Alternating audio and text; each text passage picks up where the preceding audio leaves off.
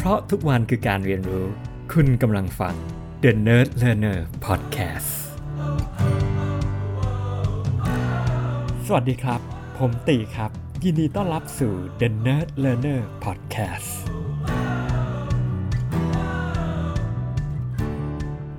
ครับ สวัสดีครับผม เมื่ออาทิตย์ที่ผ่านมาครับ ผมได้มีโอกาสไปแชร์ คุยกับ น้องๆที่มหาวิทยาลัยนะครับ ประมาณสั้นๆอะไรอย่างเงี้ยครับผมแล้วก็ได้ถือโอกาสได้แชร์ข้อคิดนะครับหลายๆอย่างนะครับสำหรับผมว่าสำหรับคนที่กำลังจะจบนะครับ หรือคนที่กำลังจะเริ่มงานงานแรก หรืออาจจะกำลังทำงานแรกอยู่ก็ว่าได้นะครับ แล้วก็วันนั้นเนี่ยก็แชร์ประมาณประมาณหยิบมาประมาณแบบเออสามข้อคิดหลักๆ ที่อยากจะแชร์นะครับ ก็ก่อนจะไปถึง 3 ข้อคิดเนี่ย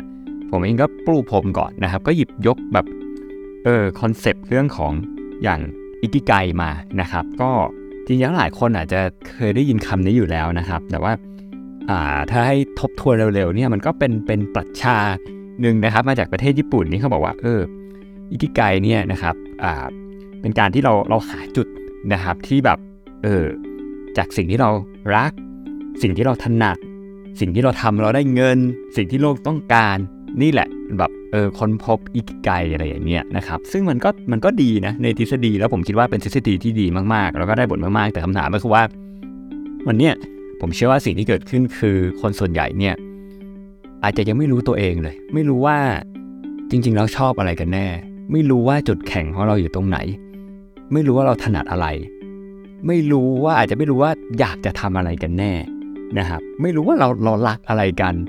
ไม่รู้ว่าเราถนัดอะไรแล้วก็ เอาจริงๆ ก็อาจจะไม่รู้ว่าเฮ้ยจริง ๆ แล้วเนี่ยมันมีอะไรบ้างที่มันทำเราได้เงินหรือว่าโลกต้องการ อาจจะไม่เคยรบทวนนี้คือเปิด 4 ประเด็นเนี่ยก็ดีแต่ว่าเออแล้วถ้าเราทำยังไงดีล่ะเกิดเราเออมันมีหลาย ๆ ประเด็นบ้าง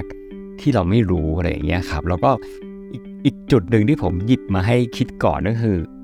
Start with Why นะครับอันนี้ผมก็เคยแชร์ไปใน EP 7 แล้วก็ผมว่ามันเป็นเล่มที่ดีมากที่จริง ๆ แล้วมันเกี่ยวข้องกับ Startup แหละแต่ว่า สำหรับผมอะอันนี้ก็เป็นตัวหนึ่งนะที่ผมใช้รีมายทุก ๆ เรื่องไม่ว่าเรื่องเล็กเรื่องน้อยในการทำงานเนี่ยเรากลับมาถามอีกครั้งหนึ่งว่า เออ เริ่มจาก Why ก่อน เรากำลังทำไปเพราะว่าอะไร อย่างผมเองก็ถามไปว่า เออ เราได้ทบทวนไปว่าจริง ๆ แล้วอะเรามาอยู่ตรงเนี้ยเพราะว่าอะไรนะครับสิ่งที่เรากำลังทำอยู่เนี่ยเราทำไปทำไม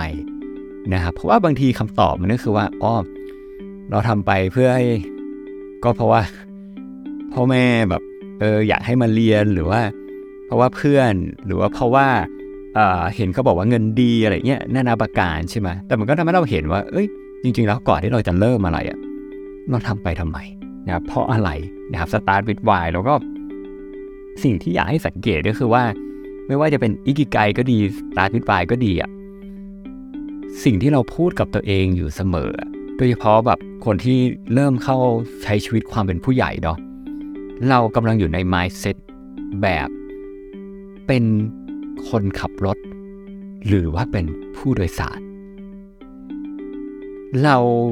ถ้าเราเป็นผู้โดยสารเนี่ยสิ่งที่เราพูดจะประมาณว่าอ๋อเป็นเพราะว่าอาจารย์บังคับให้มา เป็นเพราะว่าก็พ่อแม่ให้ทำเหมือนไม่ได้มีตัวเลือก เหมือนเรานั่งอยู่ในรถ เราไม่ได้ควบคุมชีวิตของตัวเอง ก็เป็นเพราะว่าคนขับรถเป็นคนคนเนี้ยเขาพาเราไปที่นี่เราก็เลยต้องมาคำตอบเราจะสไตล์นั้น แต่ถ้าเราเป็นคนขับรถ เราจะเริ่มบอกว่า เอออ่าก็ฉันอยากจะเรียนต่อปอโทอ่าอยากจะทำงานด้านนี้อ่าอยากจะไปแบบนี้ จะเริ่มมีความชัดเจน เพิ่มเริ่มเริ่มพูดว่าเอ้ยที่ตัดสินใจไปก็อยากเรียนด้านนี้ อยากทำงานด้านนี้นะครับ อยากเป็นนักแสดง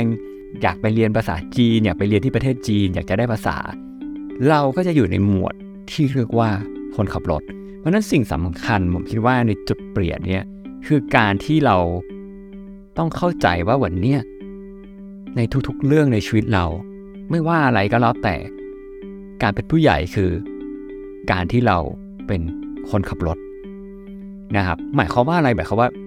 ใช่ไม่ว่าจะเป็นคุณพ่อคุณแม่อาจารย์เพื่อนสนิท ทุกๆ คนเนี่ยที่เขาฟีดแบ็กมามันก็เหมือนแบบ ก็เหมือนคนที่นั่งอยู่ในรถ แล้วเขาอยากจะบอกให้เราไปที่นู่น ไปที่นี่ไปที่นั่น แต่การที่เราไปตามใจเขาเนี่ยนั่นเราต้องยอมรับว่าเราอยู่ใน driver seat เราคือคนขับรถ เราแค่กำลังขับรถไปตามคำแนะนำหรือไปในทิศทางที่เขาอยากให้ไป อย่ามองตัวเองว่าเราเป็นผู้โดยสารโดยเด็ดขาดนั่นหมายความว่า มันอยู่ในจุดที่เราจะเริ่มรับผิดชอบกับ อะไรที่จะเกิดขึ้นกับการตัดสินใจต่างๆ หลังจากนี้ เพราะเราคือคนขับรถ แล้วรถก็คือชีวิตของเรานี่นะครับอะปูพรมไปได้เยอะมากนะครับ ก็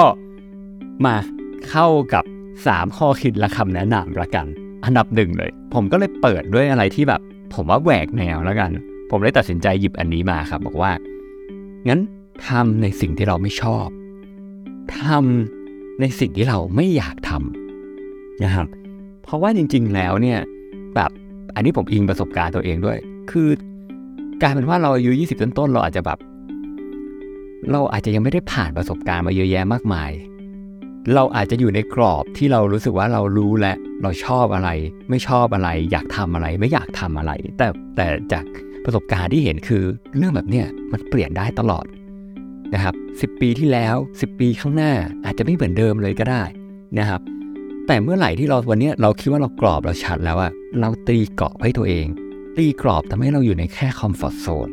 นะครับแต่จริงๆ แล้วสิ่งที่มันจะทำให้เราเติบโตแล้วก็พัฒนาและ where the magic happens อะก็คือนอก comfort zoneนะครับมันก็เลยเป็นที่มาว่าเฮ้ยบางครั้งเราเลยจำเป็นที่ควรที่จะทำสิ่งที่เรา ไม่ชอบแล้วไม่อยากทำบ้าง และปกติแล้วถ้าเรามีเป้าหมายที่ชัดเจนเนี่ยนะครับ มันมากแค่มีอารมณ์แบบนี้เข้ามาอยู่แล้วอะสมมุติว่าวันนี้บอกว่า อยากเรียนภาษาจีนอย่างเงี้ย หรืออยากเรียนภาษาอังกฤษอะเออ ต้องอ่านหนังสือ ต้องลงคลาส ต้องทบทวนเนื้อหา มันจะมี moment ที่เราไม่อยากทำพวกนี้ ใช่ไหมครับ เพราะว่ามันง่ายกว่าไง ที่จะ swipe TikTok ที่จะเปิด Facebook ที่จะเล่นเกมที่จะทำอะไรที่ผ่อนคลาย เอ้ยเหนื่อยแล้วสมองล้าแล้วไม่ไหวแล้วมันก็เลยทำให้เราไม่ได้ไปถึงสิ่งที่เราอยากทำจริง ๆ มันก็เลยมีกราฟหนึ่งที่บอกว่า เออ เนี่ย มันอยู่ที่ว่า เรากำลังเลือกอะไรระหว่าง easy to do กับ not easy to do บางทีมันแค่แบบ ถ้าเรามีวินัยนิดนึงอะสิ่งที่มันแบบง่ายๆเราสามารถทำไปเรื่อยๆอะมันก็ทำให้เราไปถึงเป้าหมายได้ แต่ถ้าเราแบบ เออไม่ได้โฟกัสตรงนั้นอะมันก็หลุดไปเลยเหมือนกันนะครับเพราะฉะนั้นคำถามคือว่าจริง ๆ แล้วเราไม่รู้หรอกนะครับว่าเราชอบอะไรหรือไม่ชอบอะไรกันแน่นะครับแล้วถ้าเราได้เปิดใจอะในช่วงแรกๆอะมันก็ทำให้เราได้ประสบการณ์ แล้วเราอาจจะเข้าใจตัวเองมากขึ้นก็ได้นะครับ วันเนี้ยนะครับในบริษัทผมผมเพิ่งโปรโมทนะครับ คนหนึ่งขึ้นมาเป็น COO นะครับ ก็ถือว่าเป็นมือขวามือซ้ายนะครับ แต่ตอนที่เขาเข้ามาทำงานกับเราอะ่ะเขาเป็น mobile developerจบใหม่มานะครับ แล้วเขาก็บอกว่าเขาไม่ได้ชอบคุยกับคน เขาไม่ได้เขามีหลายอย่างที่เขาไม่ได้ถนัดมาก แล้ววันนี้เนี่ยเขามาอยู่ในตำแหน่งนี้ ถ้าย้อนกลับไปผมคิดว่าณวันนั้นอะเขาไม่คิดเลยด้วยซ้ำ อาจจะไม่มีทางคิดเลยว่าเขาจะขึ้นมาอยู่ในตรงนี้ หรือในตรงนั้นตรงนี้เลยก็ได้มันบางทีชีวิตเราไม่รู้หรอกครับ เราก็เลยเห็นคนเยอะแยะมากมายเป็นเรื่องปกติมากเลยที่แบบจบมาอีกสายดึงแล้วก็ทำงานอีกสายดึงแทบจะแบบเออมันก็ไม่ได้ไม่ได้มีอะไรถูกไหมนะครับอะไปอย่างที่สองเลยทำให้เต็มที่ครับทำให้เต็มที่ ผมคิดว่าอันนี้เป็นหนึ่งในฟิโลโซฟีผมเหมือนกันคือ ถ้าวันนี้ทำอะไรผมพยายามทำอย่างเต็มที่ แล้วก็สิ่งที่คนพบคือว่า เกี่ยวทุก ๆ การตัดสินใจทุก ๆ อย่างที่เราทำเล็กๆน้อยๆอะจริงๆแล้วมันมันมีผลใช่ไหมทุก ๆ อย่างเล็กๆน้อยๆทำให้เรามาถึงวันนี้ ทุกๆการตัดสินใจเล็กๆน้อยๆตื่นเช้ามาเราจะทำอะไร เราจะเลือกอะไรเราเราจะยังไง เราเลือกจะเสพข่าวอะไร เราเลือกจะเปิดคอนเทนต์แนวไหน เราเลือกจะเรียนรู้หรือไม่เรียนรู้นะครับอ่านหนังสือหรือไม่อ่านหนังสือ ผมว่ามันมีมันมีทุกๆการตัดสินใจเล็กๆน้อยๆพาเรามาอยู่จุดนี้ แต่สิ่งที่เกิดขึ้นก็คือว่า จริง ๆ แล้วอะผมก็จะเปรียบเปยบอกว่าบางที สิ่งที่เราเลือกทำหรือ หรือจุดต่างๆเนี่ย connecting the dots เนี่ยมันเหมือนกับชิ้นเลโก้ชิ้นหนึ่งณตอนนั้นเนี่ยเราไม่รู้หรอกว่ามันจะประกอบมาอย่างไงบางทีเราไม่รู้หรือว่าเราไม่เข้าใจ แต่พอผ่านไปสักพักเมื่อถึงจุดจุดหนึ่งเนี่ยเวลาเราหยิบมาประกอบ แล้วเราย้อนกลับมาแล้วมาตัวตัวเราว่ามันประกอบเป็นรูปเป็นร่างยังไงเนี่ยอ๋อนี่ไงก็เพราะเราผ่านประสบการณ์แบบนี้มา มันเลยมีชิ้นนี้ทำให้เราเป็นแบบนี้ แล้วไอ้ชิ้นนั้นน่ะ ส่วนใหญ่แล้วมันมักจะเกิดขึ้นนอกจากคอมฟอร์ทโซนนะครับ บางทีคือคือความหลากหลายของชิ้น มันก็ทำให้เรามีตัวตนอีกรูปแบบหนึ่ง มันก็จะเชฟตัวเราอีกแบบหนึ่งเหมือนกันนะครับเพราะนั้นทุกๆ องค์ประกอบอะบางทีเราไม่รู้หรอกว่าแต่ละประสบการณ์จะให้อะไรเรา เราจะได้อะไรมานะครับ เพราะนั้นมันก็เลยผมก็เลยมองว่ามันสำคัญมากที่เอ้ยเราพยายามทำให้เต็มที่ พื่อที่เราจะได้แบบ อยู่ในปัจจุบันแล้วก็ทำตรงนั้นให้ดีที่สุด ไม่ว่ามันจะ fail หรือมันจะ success มันก็เป็นชิ้นชิ้นหนึ่งเป็นประสบการณ์ชิ้นหนึ่งเป็นชิ้นเลโก้ชิ้นหนึ่งที่เออเราไม่รู้ว่ามันจะต่อยอดอะไรได้บ้าง ยกเว้นมันไม่ได้ทุกเคสนะ แต่ว่าบางคนถ้าแบบมีภาพชัดมาก รู้อยู่กำลังจะไปตรงไหนว่าคุณจะยิ่งจะเข้าใจดีเลย เพราะว่าคุณจะเข้าใจว่าแต่ละชิ้นเนี่ยคุณอยากจะได้ชิ้นอะไรบ้าง แล้วคุณจะเริ่มสอบหาชิ้นต่าง เพื่อไปถึงเป้าหมายนั้น แต่ไม่ว่าอะไรก็แล้วแต่คุณไม่รู้หรอกว่าชิ้นนั้นจะมีประโยชน์แค่ไหน แล้วเวลาผมฟังเรื่องจากเพื่อนๆที่แบบโหเขา success ไม่ว่าจะทำธุรกิจหรือในที่การงานหรือ professional life เออหลายๆ experience โดยเฉพาะ experience ที่ fail ที่มันล้มเหลว หรือที่มันยากลำบากเนี่ย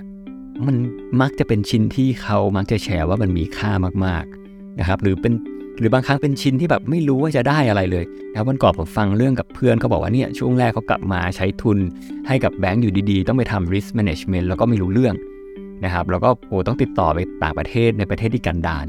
แต่ชิ้นพวกนั้นอะที่เขาแชร์เขาก็สุดท้ายเข้ามาแชร์ทีหลังมันทำให้วันเนี้ยเขาสามารถนำเรื่องราวตรงนี้ทำให้เขาต่อยอด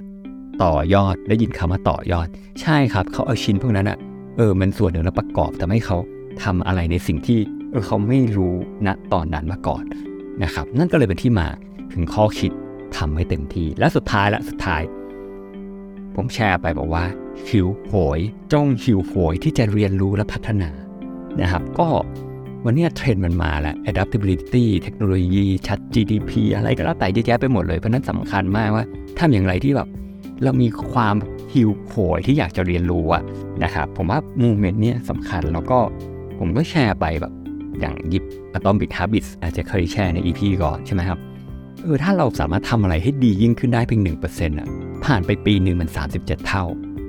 วินัยเอ่ยอะไรเอ่ยทุก ๆ อย่างถ้าเราแบบพัฒนาได้เรียนรู้ได้อะไรอย่างเงี้ยครับ มันมันก็ทำให้เราเป็นคนที่ ผมว่ามันจะเห็นโลกในมุมมองที่กว้างขึ้นนะครับแล้วปิดท้ายผมก็แชร์ไปว่า เออคำว่าพัฒนามัน no pain no gain นะ ผมก็เปรียบเปยเหมือนกับแบบ เวทเทรนนิ่งอย่างเงี้ยโค้ชจะบอกว่าเนี่ยต้องยกน้ำหนักที่มันหนักมากพอ บางทีเกินกว่าที่จะรับไหวไม่งั้นกล้ามเนื้อไม่พัฒนา จริงๆแล้วเนี่ยเปรียบง่าย ๆ เลยคือต้องทำลายกล้ามเนื้อมันจะได้สร้างมัดใหม่ได้แข็งแรงขึ้น คือถ้าเรายกเวทเท่าที่เรายกไหวอะมันไม่ได้มี improvement ต้องยกเวทที่แบบเออเริ่มแบบ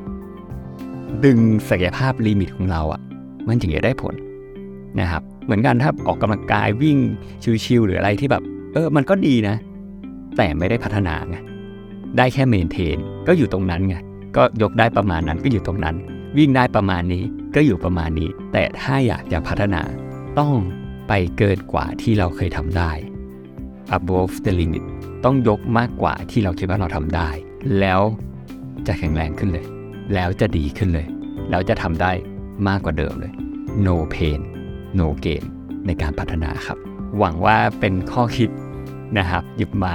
สามเรื่องง่ายๆหวังว่าเป็นประโยชน์นะครับกับหลาย ๆ ท่านที่ติดตาม The Nerd Learner แล้วอย่าลืมนะครับ ชอบก็ช่วยกันกดไลค์กดแชร์ subscribe แล้วติดตาม EP ที่ถัดไปนะครับ ขอบคุณครับ ลาไปก่อนครับ